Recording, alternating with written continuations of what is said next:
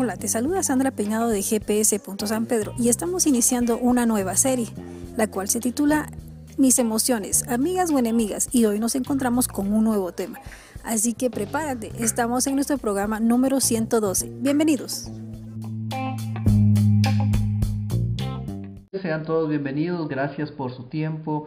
Este tiempo que están dedicando no es a nosotros, no es para Ronald ni para Sandra, es para Dios y nosotros pues también dedicamos este tiempo para Él. Así que Dios, esto es, lo hacemos para ti, porque tú nos has dado un llamado, tú nos, has mandado a compartir la palabra y con Sandra siempre recordamos nuestro versículo en Hechos 4:20, porque no podemos dejar de decir lo que hemos visto y oído.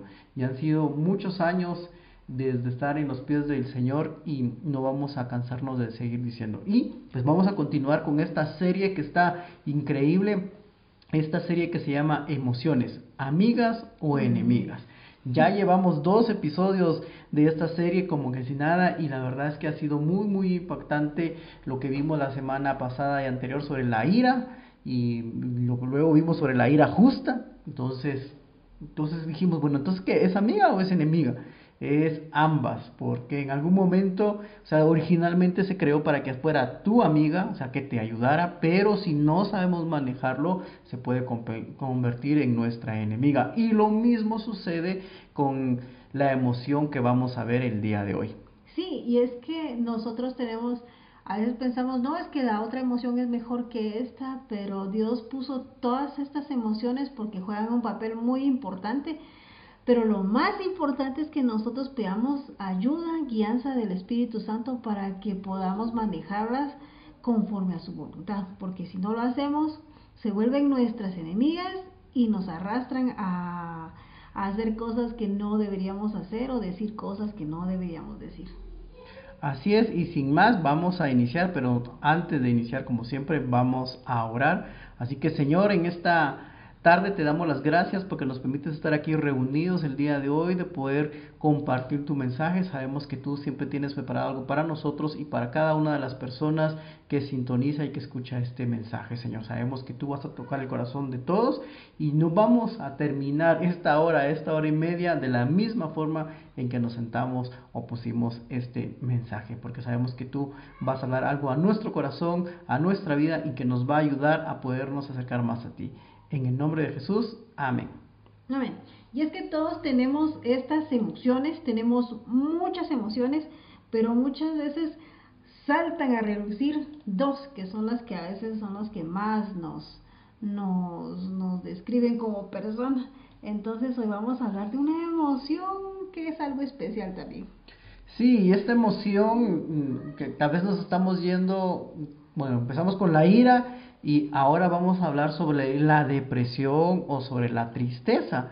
Y, y muchas no queremos estar en este lado, pero muchas veces otras queremos estar solo en este y nos hacemos como que las víctimas. Pero ¿qué es la depresión en sí? La depresión es una tristeza profunda, es muchas personas sienten que tienen un futuro incierto, llegan al punto de odiarse a sí mismas y es como nos ponían un ejemplo, es como una persona Pongámoslo así. Cuando utilizas gafas oscuras para protegerte del sol, aún siendo de día, se ve todo oscuro. Todo se ve como que si fuera de noche, digámoslo así. Entonces las personas que viven en depresión lo ven todo oscuro y muchas veces pierden el rumbo de, su vida. Así es, entonces la, la, depresión, o bien algunos lo podrían decir como tristeza, es ese sentimiento, bueno, es esa emoción que está dentro de nosotros que nos hace, valga la redundancia, de estar tristes, deprimidos, y, hace, como dijo Sandra, ver que todo lo que nos rodea está oscuro. Es como que nos, como dijo, muy bien lo dijo ella, nos ponemos unos lentes oscuros y como que todo fuera de noche. Y lo mismo sucede cuando estamos en esa etapa, estamos, como dicen algunos, volando bajo, andamos en esa parte, pero esto en sí no es malo, o sea, no es malo estar en depresión. ¿Por qué no es malo? Porque Dios creó esta emoción, o sea, tiene un propósito como tal en nuestras vidas y en la vida de cada uno de nosotros. Entonces, sí hay un propósito. Lo único es que hay un momento en que este, esta emoción podría pues, mm, llevarnos por un rumbo equivocado. Y para poder enfrentar la depresión debo primero de conocerla. Y cuando yo digo de conocer es porque tenemos que entender en qué momento esta depresión o este, esta emoción se vuelve pecado o en qué momento no es pecado.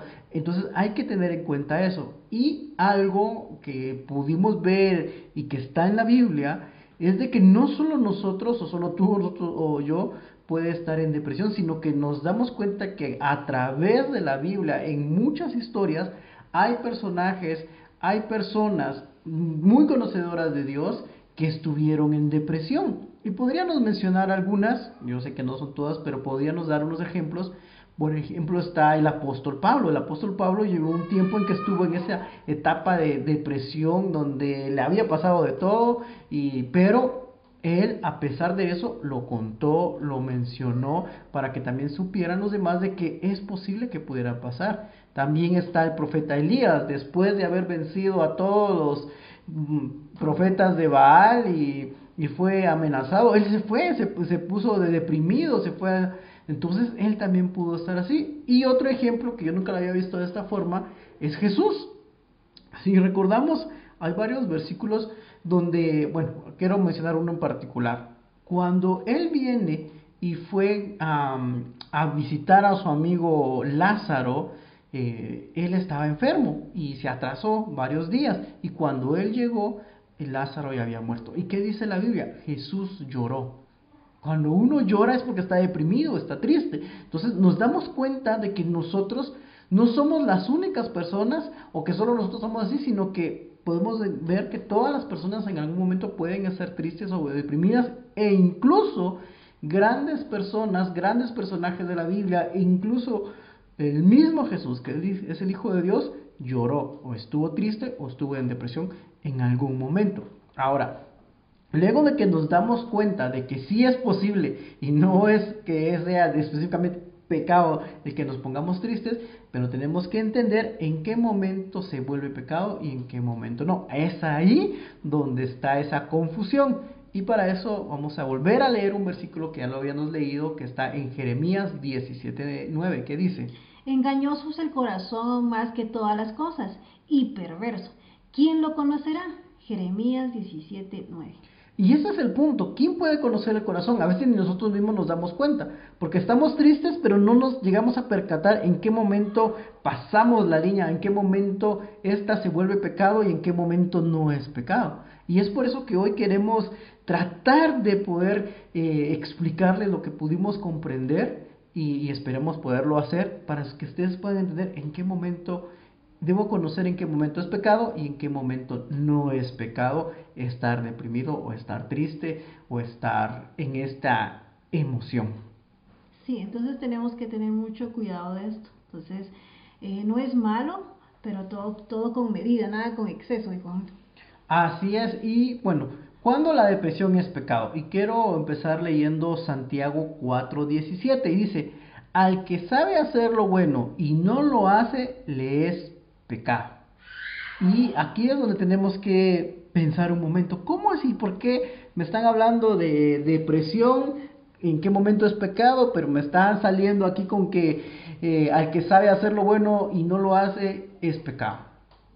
¿Por qué? Porque sí podemos estar en ese sentimiento, pero si nos quedamos en esa parte como que atorados en esa, en esa parte de depresión y no avanzamos, es ahí donde se vuelve pecado. En otras palabras, quiero decirles si ustedes nos, hemos dado cuenta que, nadie quiere estar en depresión, que nadie quiere estar. O sea, si, si tú no estás en depresión, podrías darte cuenta y decir, no, hombre, es que no, no queremos estar tristes. Bueno, la mayoría de personas. Entonces, si sabemos que estar en depresión no está bien, pero seguimos estando en ese estado y seguimos alimentando ese estado para no salir de ahí, es ahí que se nos convierte en pecado. Y por eso Santiago dice, al que sabe hacer lo bueno y no lo, no lo hace, le es pecado. Entonces cuando nosotros estamos en esa situación, que no es mala, pero cuando nosotros decidimos seguir en esa situación, permanecer en ese momento y no cambiar, es ahí donde se nos convierte en pecado. Y queremos darles unos ejemplos de, de eso. Y el primer ejemplo es cuando la depresión, bueno, ¿en qué momento eh, tenemos depresión? Por ejemplo, cuando la depresión de la persona viene por las consecuencias de una conducta pecaminosa y no hace nada por cambiarlo. Por ejemplo, tú en algún momento podrías llegarte a sentir en depresión o triste por algún pecado o alguna acción que tú hiciste que te diste cuenta que no estaba bien.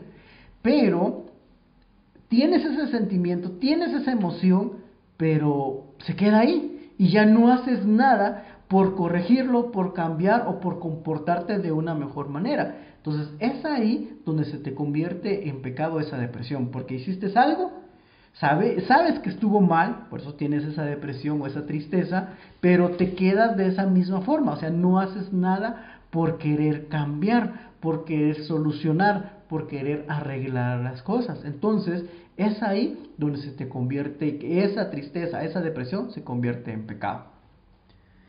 Y luego también tenemos otro ejemplo, cuando la depresión viene por algún factor externo a la persona, pero tampoco hacemos nada para cambiarlo. O sea, esas situaciones que, situaciones que pudieron venir, y se me ocurre que tuviste un accidente, no porque tú tuviste la culpa de manejando, sino que un carro tal vez chocó tu vehículo, o que tal vez fuiste eh, abusado o abusada, o fuiste víctima de, no sé, de bullying, de algún, maltrato. O sea, son situaciones que nosotros no controlamos, son situaciones externas que vienen a atacarte y que pueden provocar por supuesto, una depresión, una tristeza que te pueda sentir mal.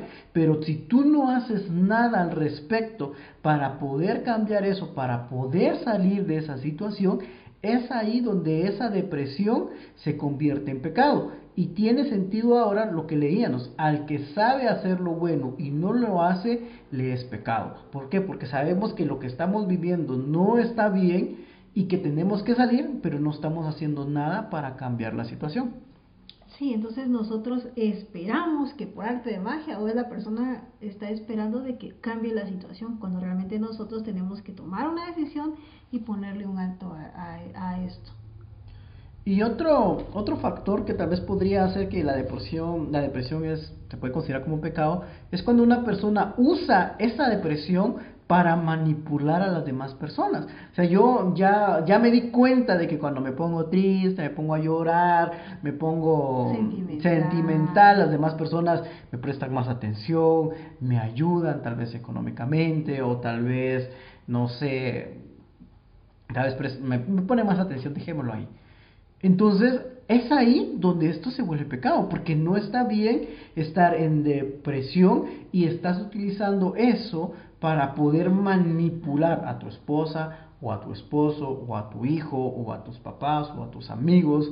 Porque ay, pobrecito, ay, no sé qué, hay que ayudarlo, hay que... Pero no siempre puedes estar. Puede ser que en algún momento, pues, alguien te quiera ayudar y, y, y por estar en esa situación viene ayuda, pero si tú siempre te mantienes en ese estado, siempre estás eso y, estás utilizando eso como excusa para aprovecharte de los demás, entonces eso quiere decir que ya se volvió pecado esa tristeza, esa depresión que estás viviendo. Ya vives con ella, ya se alojó, ya, ya no puedes vivir sin la, sin la depresión, ya dependes de eso. Y, y puede ser que sea inconsciente o consciente, pero ya te hiciste amigo de, de la queja y de todo eso. Sí, y aquí también hay otro factor que Sandra comenta y tiene mucha razón. Muchas veces lo hacemos intencionalmente, muchas veces lo hacemos eh, como dice ella, con nuestro conocimiento, pero muchas, muchas veces no nos damos cuenta que estamos, eh, que, que es, ¿cómo decirlo? que no es a propósito, sino que no nos damos cuenta que estamos viviendo eso. Entonces hay que tener mucho cuidado. Entonces yo quiero que tú, si estás viviendo en este momento en una etapa de tristeza, de depresión, de, de angustia, quiero que evalúes por qué estás viviendo esta, puede ser por un factor externo, puede ser por, no sé, algo que tú hiciste que no estuvo bien, o que estés usando este sentimiento para manipular a las demás personas, no lo sé, pero yo quiero que, que, pienses por un momento eh, en eso. Y entonces, ahora, tenemos otros, otros dos puntos adicionales cuando la depresión sigue siendo pecado. Y el siguiente es que cuando la persona se aferra a la autocompasión, o sea, cuando vienes tú y te, te aferras así como que no, yo prefiero seguir viviendo así, ese es mi estilo de vida, yo quiero seguir viviendo de esta manera, eso ya tampoco está bien. Y, y nos explicaban de que eso podría ser por algo que pudo haber sucedido, por algo que tú pudieron haber hecho. Y nos decían, si tú tienes ira y amargura y decides eh, no perdonar a las personas, bueno, ¿cómo, ¿cómo explicarlo? Si tú tienes ira o enojo por algo que te sucedió o que te hicieron y al mismo tiempo tienes esa autocompasión, eso lo que va a hacer es que se va a convertir en una depresión porque no quieres perdonar a la persona, como que antes estás agrediendo. Entonces, tienes que tener mucho cuidado con eso. Entonces, si tú te aferras y agarras esta depresión como un estilo de vida y adicional a, este, esta depresión todavía tienes un enojo, hay una ira por lo que te sucedió, eso te impulsa a no querer perdonar a la persona si es que te hicieron daño y a no querer cambiar esta situación. Puede ser que hay muchas personas que vivan en esta amargura o depresión no solo durante ah, días ni horas, pueden ser años pueden ser años de que no perdones a tu papá, tu mamá, tus hermanos, tu vecino o cualquier persona, algún familiar. Entonces es importante darnos cuenta de que estamos llevando un peso que no deberíamos llevar y la depresión está haciendo y despedazando nuestra vida. Así es, entonces, entonces entendemos que la depresión puede convertirse en pecado cuando nosotros le damos permiso y haga lo que quiera. Ah, exacto, o no queremos darle la vuelta a la página, sino que, se, nos, que nos quedamos con ella. Y otro, otro punto que estaban nos, nos explicaban es que cuando la depresión se vuelve pecado, cuando nosotros venimos y, culpamos a Dios o a los demás por, por la infelicidad. infelicidad y no tomamos pasos para salir de allí. Entonces, recordemos, ¿en qué momento la compasión se vuelve pecado? Cuando vienen situaciones, bueno, tal vez en resumen es cuando estamos viviendo y no queremos salir de esa situación. Es ahí cuando la depresión se vuelve pecado, porque sabemos que no está bien mantenerse mucho tiempo ahí, pero no decidimos en salir y culpamos o a Dios o a los demás o, o, nos queremos aferrar a eso o ya sentimos que podemos manipular a las demás personas por esto. Entonces es ahí cuando se vuelve pecado. Y es por eso, y vuelvo a leer, se me es considerado como pecado cuando al que sabe hacer lo bueno y no lo hace es pecado. Entonces es ahí cuando la depresión se vuelve pecado, cuando no quiero salir de esta, de esta etapa. De esa situación, cuando queremos albergar ese sentimiento por más tiempo del que debería de ser. Así es. Y luego cuando la depresión no es pecado. ¿En qué momento sé que la depresión o la tristeza que tengo no es pecado? Y aquí hay un versículo que yo lo había leído muchas veces, pero hasta ahorita lo entendí de esta forma y, me lo, y lo explica muy bien. Y está en Eclesiastés 3.4. Dice, tiempo de llorar, tiempo de reír, tiempo de endechar y tiempo de bailar en los versículos 3 y en el versículo 5 sigue hablando de otros tiempos, de otras situaciones, pero nos quedamos en este 4 porque dice tiempo de llorar y tiempo de endechar. Sabemos de llorar, sabemos que es llorar. Endechar es como de duelo, de honores, cuando despedimos a alguien que tal vez falleció. Pero el punto que yo quiero eh, marcar acá es que dice tiempo. O sea que no dice siempre, no dice siempre vamos a llorar o siempre vamos a reír, no dice siempre vamos, no, dice siempre. Él dice tiempo, ¿qué quiere decir? Que durante un tiempo, un lapso de tiempo, que tal vez no lo especifica aquí la Biblia, pero no nos está diciendo durante toda tu vida. Entonces, la depresión sabemos que es una emoción que Dios creó, por ende es buena. O sea, sí tiene una razón de ser, pero es buena durante un tiempo. No sabemos cuánto tiempo, una semana o 15 días, un mes, pero no podemos vivir siempre ahí. Cuando nosotros nos aferramos y no queremos cambiar la página, es ahí cuando se vuelve pecado. Pero es no es pecado cuando la tenemos y luego pasamos a la siguiente página. Ahora, y queremos mencionar como tres, tres situaciones em, en el cual nos podríamos deprimir, pero sabemos que luego lo podemos superar. Por ejemplo, dice una situacional o reactiva. Estas eh, depresiones pueden darse porque estamos padeciendo alguna enfermedad, eh, alguna dolencia que podría ser, no sé, mm, no sé, no se me ocurre ninguna ahorita, pero piensen en algo, ahí de alguna situación. O puede ser también por el rechazo que pudimos tener en nuestra familia, en el colegio, en el trabajo, o, como mencionabas hace un momento, por el duelo, o, o, una presión en el corazón, o sea, esa, esa presión. Ese peso, esa carga, ese dolor que estás sintiendo. Ok, entonces si nos damos cuenta, estas, este tipo de depresión que nos da, o sea, hace que nuestro cuerpo reaccione, que nosotros reaccionemos de una forma. Pero tenemos que darnos cuenta, entender que también no podemos estar deprimidos siempre. Ahora, hay otros tipos de depresiones que se pueden dar por las transiciones que pueden surgir. Por darte un ejemplo, cambiarte de una casa a otra.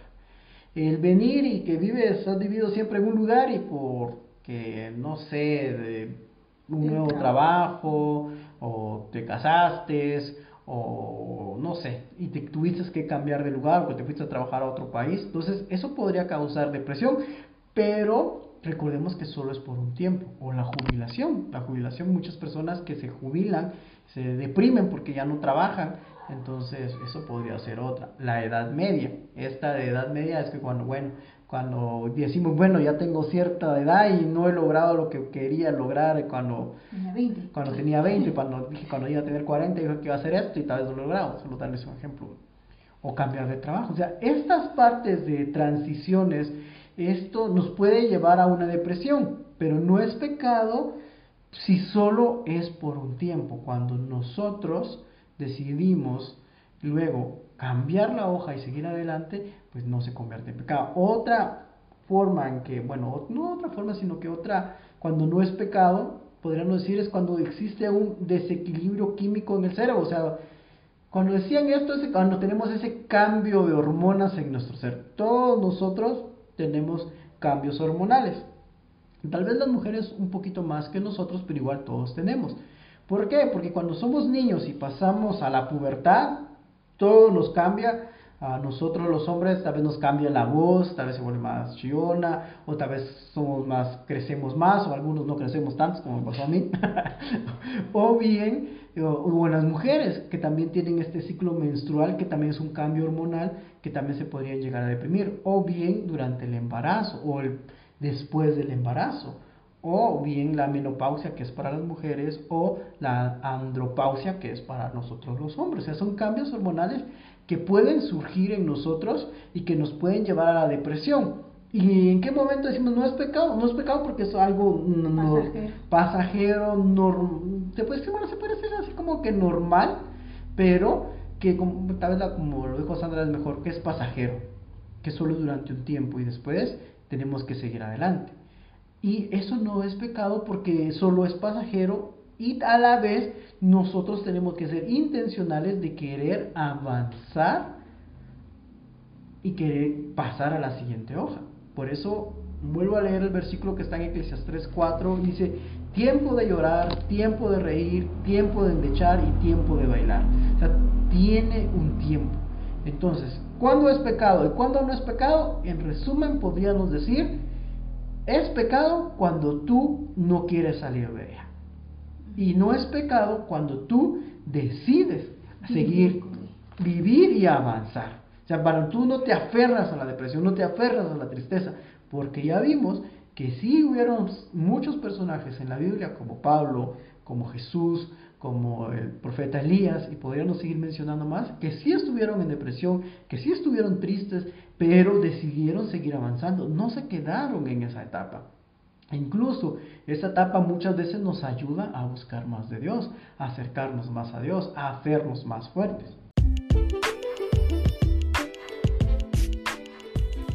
Antes de continuar con este interesante tema, queremos invitarte a la nueva serie en iglesiavidareal.tv. Sí, creo en Dios. Soy cristiano, pero para nada religioso. Voy a la iglesia cada vez que puedo, aunque la verdad los domingos se hicieron para descansar. Yo estoy seguro que uno puede conectarse con Dios desde donde sea. Dios está en todas partes. ¿Qué pienso acerca de Dios? Que Dios es el dueño del oro y de la plata. Por eso hay que pedir con fe para que el universo reaccione a nuestro favor. Sí, leo la Biblia, me parece un libro eh, lleno de consejos, tiene un buen mensaje motivacional. De mis versículos favoritos, ayúdate que yo te ayudaré. Ven, el de arriba quiere ayudarnos. Sí, me considero una buena persona. No robo, no le hago daño a nadie. Tengo ganada mi entrada al cielo. Estoy seguro que mi nombre está apuntado en ese libro.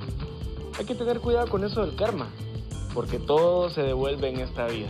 Oro, platico con Dios, en especial cuando se cometen ciertos pecadillos, porque el que peca y reza, empata.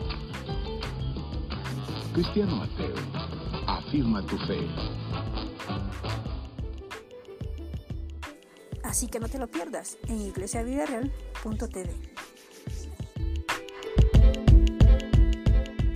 El siguiente punto, ya casi para finalizar, Ya casi para empezar. ya casi para empezar, la pequeña introducción, no, no, no es cierto, ya casi vamos a, a terminar. Y bueno, para poder enfrentar la depresión, debo, dijimos en el punto 1, conocer si es pecado o no es pecado. ¿En qué momento se convierte en pecado y en qué momento no se convierte en pecado? Y lo aclaramos, se convierte en pecado cuando no decidimos avanzar. ¿Y en qué momento no es pecado? Cuando nosotros decidimos, sabemos que es un tiempo y continuamos. Ahora, para poder enfrentar la depresión debo, uno, bueno, 2.1, tomar pasos inmediatos. O sea, yo debo de hacer algo. Y aquí lo, y lo quisimos separar o nos lo explicaron de dos formas. Tengo que hacer dos acciones. Y la primera está en el Salmo 42, 5 y 6, aquí lo explica muy bien, y dice, ¿por qué te abates, oh alma mía? Te turbas dentro de mí. Yo quiero hacer una pausa acá. Aquí estamos viendo cómo el salmista está diciendo que está triste, que está en depresión, que está turbado, dice acaba, que está afligido. O sea, él está en esa situación. Y luego dice, espera en Dios, porque aún he de alabar, alabarle. Salvación mía y Dios mío. Dios mío, mi alma está abatida en mí. Me acordaré, por tanto, de ti desde la tierra del Jordán. Y aquí nos da la solución o nos da lo que tenemos que hacer. Cuando yo me siento en depresión, en tristeza, porque ya dijimos que no está mal sentirlo, está mal quedarse ahí, ¿y qué hago para no quedarme ahí? Por eso dice aquí, me acordaré, por tanto, de ti. ¿De quién le está diciendo que se va a acordar? De Dios, de Jesús. Cuando yo me siento triste, cuando yo me siento abatido, cuando yo me siento en depresión, cuando yo me siento mal, para que no se vuelva pecado, porque no se ha convertido en pecado, es buscar de Dios, buscar de nuestro Creador. Y por eso aquí también pusimos unos pequeños ejemplos, es, debo de orar, me pongo a orar, a entregarle lo que siento a Dios, como hizo aquí el salmista, decir qué es lo que sentía, leo la Biblia, porque en la Biblia me va a decir palabras de aliento, de ánimo y de fortaleza. Aquí dice congregarte, que es lo que tú estás haciendo el día de hoy, venir y estar en un grupo pequeño saludable, o bien ir a una iglesia, o bien ir con unas personas y compartir con ellas, abrir tu corazón, eso te ayuda. Entonces, tomar pasos inmediatos. Ir, puse ahí, alabar. Alabar es cantar y adorar a Dios, porque ahí mismo lo dice, que debo de alabar, que debo de cantar. Cuando yo me siento triste, cuando yo me siento este, abatido, con tristeza o en depresión, lo primero que debo de hacer, debo de actuar. Y al primero que yo debo de ir es a Dios. Por eso debo orar, leer la Biblia, alabar y cantarle a Él y por supuesto congregarme. Es importante que en lugar de aislarte, busques ayuda es para que te pueda ayudar a salir de todo lo que estás viviendo o pasando. Normalmente lo que hacemos es aislarnos porque no queremos que nadie nos consuele, no queremos que nadie nos hable, no queremos que nadie nos diga nada, queremos estar solos con nuestro dolor diario, pero es importante que nosotros podamos orar, leer, congregarnos y alabar a Dios porque eso trae paz a nuestra vida, trae paz a nuestro corazón y solo así podemos salir adelante. Sí, y, es algo muy bueno. Por ejemplo, yo quiero contarles hoy una experiencia que tuvimos que fuimos a la iglesia hoy por la mañana. Y yo sé que podemos ver la iglesia en línea porque muchas veces nosotros también lo miramos en línea porque a veces no podemos ir presencialmente. Pero cada vez que vamos, a pesar de que se podría decir que es lo mismo que miramos aquí en la casa que lo que vemos allá, es totalmente diferente. O sea, Tal vez el mensaje es el mismo, pero el compañerismo, el poder ver a alguien, el poder saludar a una persona, el poder venir y, estrechar una mano, incluso solo con ver a un conocido que también ni le hablaste, simplemente lo vimos como nos pasó como hoy. que lo vi hace 15. Como que lo, como nos pasó hoy, que fuimos y, y, Erika estaba allá y Sandra saluda a Erika. Entonces, ese simple hecho de poder saludar a alguien y poder verlo nos anima. Entonces, algo, eso es muy importante. Entonces, es por eso que necesitamos congregarlos. Y el hecho también de que tú puedas estar acá con nosotros en vivo, esa es una gran bendición porque al finalizar, tal vez de, hablar todo esto, intercambiamos un par de palabras, un par de mensajes y, nos ayuda bastante. Claro, yo sé que es de gran bendición que tú no, que nos escuchas en diferido, que tal vez no te pudiste conectar hoy, pero estás escuchando, yo sé que también es de gran bendición, pero te invitamos a que puedas estar acá con nosotros en la, en la reunión en vivo, porque es de gran bendición poder hacerlo. Ahora, ¿qué más debo hacer? Y por eso, para poder enfrentar la depresión, debo, 2.1, tomar pasos inmediatos. Y el primer paso, por supuesto, es con Dios. Y el segundo paso es, este, bueno, siempre tomar pasos inmediatos, pero es buscar ayuda. Porque nuestro primer canal, por supuesto, es Dios y es a través de Jesús. Pero también yo puedo venir y ir con una persona, con tu papá, o con tu mamá, o con tu esposa, o con tu esposa, o con un amigo, o con alguien de confianza, o con tu jefe, podría también aplicar. Entonces yo podría ir físicamente y poder hablar con una persona. Y para esto quiero contarles, el, bueno, no contarles, sino que leerles y, ponerles un poco en contexto de lo que está aquí en Lucas 17:14. En la Biblia dice que, bueno, no vamos a leerlo todo, pero sucedió que Jesús había pasado por Samaria, había pasado por Galilea, o sea, por varios pueblos, y iba rumbo a Jerusalén. Y cuando él iba hacia Jerusalén, dice que le aparecieron diez leprosos.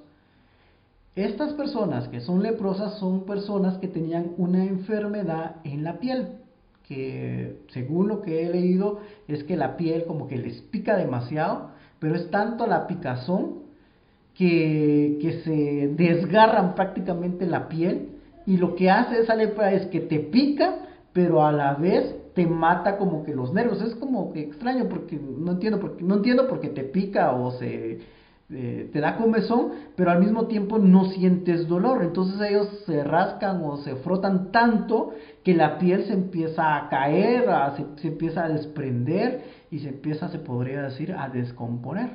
Entonces, estas personas que tenían lepra en la antigüedad y por lo que había dicho Moisés en, en, ese, entonces. porque había puesto, había puesto reglas, había dicho que estas personas que tenían lepra, no podían vivir en la ciudad o en el pueblo, que tenían que ser aisladas, que tenían que ser expulsadas de la ciudad y que tenían que vivir separados de todas las demás personas.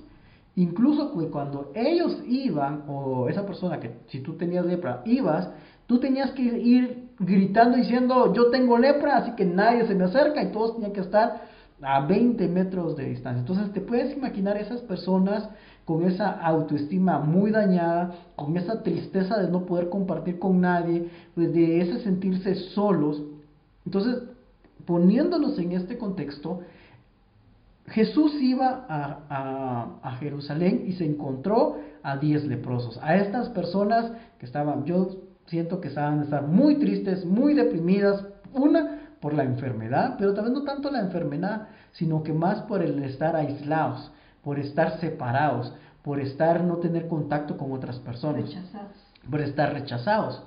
Entonces, pero cuando ellos sabían de lo que Jesús hacía, ellos fueron a buscar ayuda, o sea, ellos fueron directamente a buscar ayuda. Y en este contexto viene y dice lo siguiente, cuando él los vio, o sea, Jesús les dijo a los leprosos, id y mostraos a los sacerdotes. En otras versiones dice, id y vayan a la iglesia o al templo. Y aconteció que mientras iban, fueron limpiados. Entonces, aquí quiero, quiero llegar a este punto. A que estas personas fueron a buscar ayuda. Fueron a buscar con Jesús. Fueron, fueron con una persona a pedir ayuda. Y cuando fueron con Jesús, Jesús les dio una orden dijo, vayan a mostrarse a los sacerdotes. Y, yo me pongo a pensar, pero así como que, pero si yo vine contigo, o sea, yo vine contigo, Jesús, ¿por qué ahora me mandas con otra persona? Porque le está diciendo, ve a buscar ayuda. Pero mientras que estaba en ese proceso, mostraron obediencia. Mostraron obediencia y decidieron buscar ayuda. Yo veo esta parte que ellos decidieron, bueno, si él me está diciendo que vaya con el sacerdote, pues voy, o sea, está decidiendo eh, seguir y obedecer y, ir a buscar ayuda al sacerdote. Y en ese proceso fue que quedaron limpios. Entonces yo me pongo a pensar, lo mismo pasa con nosotros. Tal vez cuando tú vienes y buscas ayuda, no necesariamente es que la otra persona te vaya a sanar o te vaya a sacar, pero el simple hecho de que tú busques ayuda, de que tú pidas, ya Dios te está ayudando. Y por eso me, me gusta porque dice que aconteció que mientras iba, o sea que ni siquiera habían llegado, fueron limpiados. Entonces cuando nosotros decidimos buscar ayuda, Dios ya empieza a trabajar en ti, ya te empieza a ayudar a salir de esa depresión, de esa tristeza. Pero es cuando yo decido buscar ayuda. Entonces, ¿busco ayuda a Dios? Por supuesto, pero también al mismo tiempo busca ayuda de tu líder, busca ayuda de tu papá, de tu hermano, de tu primo, del pastor o, o de alguna persona, pero busque. Y aquí hemos colocado, no nos aislemos, no nos encerremos con esta tristeza, con esta decepción, sino que debo buscar ayuda e incluso buscar ayuda profesional, un doctor, un psicólogo, un psiquiatra, porque también es permitido, también se vale. ¿sí? Mm, tal vez nos abrimos un poco nuestro corazón. Nosotros en algún momento con Sandra, por todo lo que estábamos viviendo con nuestro hijo Ian, dijimos, ya no podemos más, necesitamos ayuda. Y fuimos con un psicólogo. Y fuimos con un psicólogo y la verdad es que nos ayudó bastante. Porque llegamos a un punto así que ya no puedo más. O sea, sí estábamos orando y, buscando de Dios, pero también Dios nos movió a que busquen ayuda. Y, y el simple hecho de ir fue que nos hizo entender muchas cosas. Y no es que la doctora nos haya dado un, Aquí están los cinco pasos. Aquí están los cinco pasos del éxito y aquí están las pastillas que tienen que tomar para que se sientan mejor. No, pero el simple hecho de ir, salir, contar, eso es lo que hace que pues, nos sintiéramos mucho mejor. Una de las cosas que es muy importante es reconocer que necesitamos ayuda y que hagamos algo, porque a veces nos decimos nosotros, sí, yo sé que necesito ayuda, pero no tengo tiempo, no, no tengo dinero, o no sé qué, o no sé qué aquí, no sé qué allá, pero no es necesario, mira, pues solo decir, bueno, si reconozco ayuda, simplemente hablas con alguien, alguien te puede aconsejar con el simple hecho de hablar, ya diste un gran paso. así es. Así, el simple hecho, como vimos, Ana, el, el éxito está en que hables. ¿Por qué? Porque sacas eso. Y otra de las yo miro de las funciones o por qué Dios creó la depresión es para que nosotros también podamos liberarla a través de, llorar, a través de, de, contar. Dios hace que esa depresión creo que sirve como para poder drenar y poder sacar esos sentimientos. Entonces, Dios sabe por qué lo creó. Y no es malo estar triste o estar en depresión, malo es quedarse en esa etapa porque sí está bien, porque es como un, una llave que Dios ha puesto para sacar todos esos Pero si no abres esa llave, eso va a explotar. Y ahí es cuando te enfermas, ahí es cuando pasan cosas o situaciones como me quiero morir, me quiero matar, nadie me quiere, eh, nadie me entiende. Y, ah, y ese es el punto más alto y cuando decides y empiezas a pensar cosas que no deberías de pensar. Pensar en cosas de que yo no valgo, yo no le intereso a nadie, es que no es permitido llorar, es que no me puedo dar el lujo de entrar en depresión cuando realmente ya estás en depresión, o no me puedo permitir esta, esta emoción porque no va conmigo. Y realmente no es así. Cuando empiezas a pensar estas cosas, ahí sí que te marca la lucita naranja o roja para decirte, mira, advertencia, hay cosas que no están bien, es tiempo de, de buscar ayuda. Sí, yo creo que como dice Sandra, es como lo que nos pasaba con la ira cuando hablábamos, cuando no la dejamos la digamos, en un momento explota. Lo mismo pasa con la depresión. Si la, la depresión o la tristeza está ahí para poder drenar y sacarlo, pero si nos cerramos en que no, los hombres no lloran, los hombres no pueden estar tristes, o como muchas veces piensan o dicen, no, como yo soy cristiano, conozco de Dios, yo no puedo estar triste, yo no puedo llorar, yo no puedo entrar no en me puedo permitir no me puedo permitir en, estar en esa depresión, o qué van a pensar yo buscando que conozco de Dios y que me van a ver triste. Y, y a veces ese es un error. Recordemos que esta emoción fue creada por Dios y no es mala. Malo es por quedarse en esa etapa o malo es también podríamos decir no querer reconocer que necesitamos en algún momento poder llorar o poder estar triste, pero es, como lo leímos en Eclesiastes, tiempo para llorar, no siempre, un tiempo, porque sirve para poder drenar y poder sacar ahí todo lo que está acumulado de una forma, se podría decir, vamos, creo que correcta sería la palabra. Sí, entonces eh, pongámonos a pensar cómo están nuestras emociones. Si hemos estado hablando de que las emociones son amigas o enemigas, hagamos una autoevaluación y empecemos a ver cómo estamos, cómo están nuestras emociones, será que están bien, será que están mal, porque aquí uno puede decir, ah, sí, tiene razón, aquel está así, mi mamá está así, mi papá está así, mis hermanos están así, yo estoy bien, no necesito de nada. Entonces empecemos a ver cómo estamos y en qué y reconocer que necesitamos ayuda muchas veces. Así es, y bueno, vamos a hacer un pequeño repaso así, muy, muy, muy flash, flash. Entonces, tal vez vamos a, a bueno, voy a dejar de presentar. Ah, bueno, tal vez aquí lo podemos ver, si no se, si no se, si no se atora esta. Mis emociones, amigas o enemigas. Ahí tenemos ahí las emociones, la tristeza, la ira, el llanto y vamos a ir poco a poco. Entonces dijimos que para poder enfrentar la depresión debo, uno, conocerla. Y lo dividimos en dos, cuando es pecado y cuando no es pecado.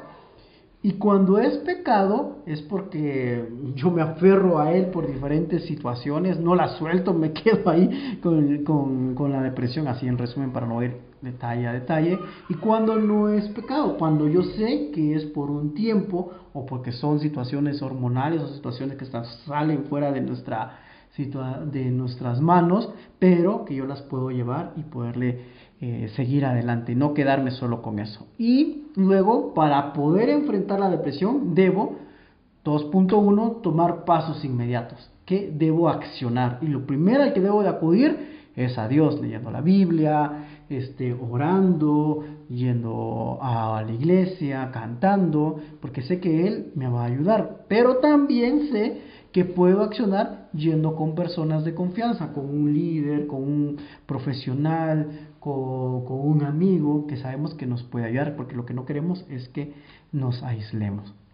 Muy bien, entonces, esto fueron lo que vimos el día de hoy. Y aquí están los cinco pasos. y aquí están los cinco pasos para que podamos... Bueno, y aquí, bueno, y esta depresión solo es el la parte 1. La próxima semana vamos a seguir viendo sobre la parte número 2, o sea, la segunda parte. Muy bien, entonces aquí vamos a la siguiente parte que también ya saben, es muy interesante querer escucharlos, queremos saber qué piensan, qué opinan, que si quieren contarnos algo también. Y hoy tenemos a, a nuestro muy buen amigo Juan Carlos, que está aquí conectado con nosotros. Juan Carlos, nuestro coanfitrión que siempre está aquí con nosotros ayudándonos y compartiendo. Juan Carlos, ¿qué piensas de la depresión? Queremos escucharte. ¿Amiga o enemiga? ¿Qué tal? Buenas noches a, todos. Em, pues eh, muy interesante, digamos, el, tema y cómo, cómo, lo plantean, ¿no? ¿no? No había escuchado, digamos, esa, esa forma de que lo estuvieron planteando. Pero tal vez eh, quiero contarles mi, mi caso, digamos, que tal vez hace algunos, eh, ¿qué puedo decir? Tal vez unos cuatro años, un poco más. Eh, y esto pues ya vamos a hablar un poquito con, con Ronald. y mm, empezó un problema en, en, un dolor en el pie y prácticamente eh, así que no podía caminar. Me costaba caminar media cuadra y yo estaba acostumbrado a correr 10, 15, más de 21 kilómetros. Y digamos, ese al final me dio como un shock, digamos, porque digamos que eh, estaba acostumbrado a grandes distancias y luego una pequeña distancia era un esfuerzo demasiado fuerte. En algún momento sí me empecé a sentir muy mal, digamos, y no sé, tuve tal vez malos pensamientos en, en decir que ya no, ya no podía hacer prácticamente nada. Entonces, creo que tal vez en un momento sí pude entrar en eso que mencionaban del el tema de la depresión, porque sí tuve algunos pensamientos no, no muy buenos. Entonces, eh, y cabal, creo que uno de los puntos que mencionaron fue el que me, me ayudó. Ya, pues. Eh, pasó un tiempo y al final pues hablé con mi papá, me estuvo hablando un buen tiempo y la verdad pude salir digamos de eso porque sí estuve eh, en una situación no sé, sea lo que les menciono el, el shock de, de, no poder caminar y tener algún dolor en media cuadra entonces eh, eso sí creo que me, me afectó me afectó mucho entonces y al hablar con, con alguien, como mencionaba, en mi caso, en mi caso fue mi papá. Él me habló y todo y pues eso creo que fue lo que me ayudó y pude, digamos, tal vez salir de ese de esos pensamientos que al final tenía. Entonces, les comparto esta mi experiencia por el punto que mencionan ahí de buscar a alguien, porque a veces uno se, enfrasca en, en cierta situación y y las palabras de, de, alguien y creo que se manifiesta Dios, digamos, en, esa persona y, y, puede salir uno eso, ¿no? Entonces, eh, y a partir de eso, pues, creo que cambió un poco mi, mis pensamientos y, y, logré salir de, de, esa situación. Actualmente es un poco menos la molestia que tengo de, de los pies, creo que puedo caminar un poco más y puedo tener, digamos, en cierta manera una vida un poco normal, pero sí, en un principio sí me siento que me afectó eh, demasiado y quise compartirles mi, mi experiencia. Muchas gracias. Gracias, Juan Carlos. Así que, gracias por abrir tu corazón. Yo creo que todos hemos, como tú bien lo dices, hemos pasado o una cosa u otra. Y el hecho de poder contarlo es, es, es liberador y, el hecho de contárselo a alguien, eso creo que es lo que más nos ayuda y, y Dios, como dijimos, es como que es, usa eso para poder drenar.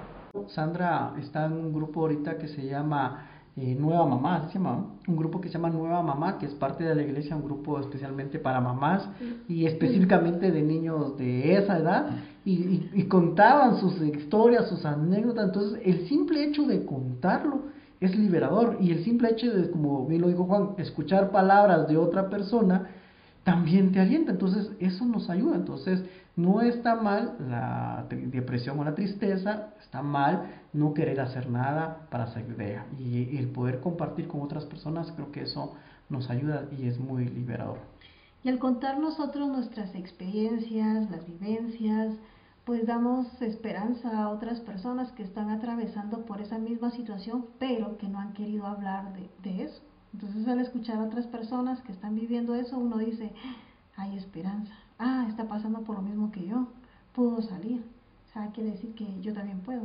Entonces eso nos ayuda. Y a veces uno dice, pero ¿por qué a mí me pasa esto? O Dios, ¿por qué a mí? Y empieza uno a quejarse y echarle la culpa a Dios, podría ser.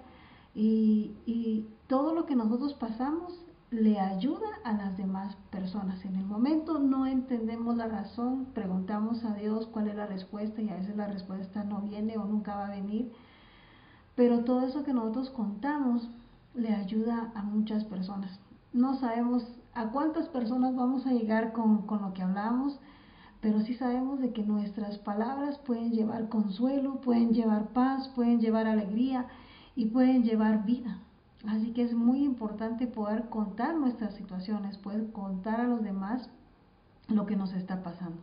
Nos puede liberar y a la vez podemos llevar esperanza. Así es, hay que vamos a orar para, para finalizar el día de hoy. Gisana, ¿tal nos puedes ayudar a orar, por favor? Bueno, Señor, te damos gracias por este día, gracias por este tiempo que nos permites compartir. Solo tú conoces perfectamente nuestro corazón, sabes cómo estamos, las situaciones que atravesamos, las cosas que escondemos todavía, las cosas que, que hablamos. Y hoy queremos poner en tus manos esta emoción que está en nosotros. Y queremos pedirte que nos ayudes a salir de, de esas situaciones oscuras por las que hemos estado pasando. Tal vez a veces quisiéramos ver la luz de día, pero vemos todo, todo de noche, vemos todo oscuro, pero sabemos que a través de ti podemos salir de esa, de esa depresión, Señor. Hoy ponemos en tus manos esta emoción que, que estamos sintiendo, todos estos sentimientos, sabiendo de que tú tomas todo esto y lo conviertes en algo bueno, Señor. Hoy decidimos salir, hoy decidimos contar, hoy decidimos aceptar las situaciones por las que estamos pasando también, porque a veces no queremos aceptarlas. Pero hoy te damos las gracias por todo lo que nos estás enseñando, Señor. Hoy queremos liberarnos. Hoy queremos, Señor, pedirte que pongas paz en nuestro corazón. Y si hay alguna persona que está pasando por duelo, por una transición, ya sea de trabajo, de, vivienda, Señor, que se tuvo que cambiar de casa, o si hay alguien que tuvo que cambiarse de, de, colegio, o se va a cambiar de colegio y no van a estar sus mismos amigos, Señor, Queremos pedirte que tú les ayudes, traigas consuelo y traigas nuevas personas a su vida para que le ayuden a crecer eh, espiritualmente, académicamente, Señor. Hoy bendecimos esas vidas, Señor. Oramos por las personas que no se pudieron conectar hoy, pero que la otra semana podrán estar con nosotros. Gracias por todo lo que haces. Ponemos en tus manos a cada familia aquí representada, a cada trabajo, Señor, pidiéndote, Señor, que seas tú el que cuide a cada uno de nosotros y que todo lo que aprendimos hoy nos ayudes a ponerlo en práctica, que no solamente lo escuchemos, sino que lo podamos vivir. Gracias Señor, en el nombre de Jesús. Amén. Amén.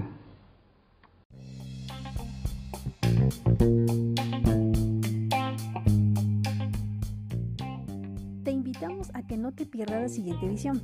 Gracias por haber estado con nosotros.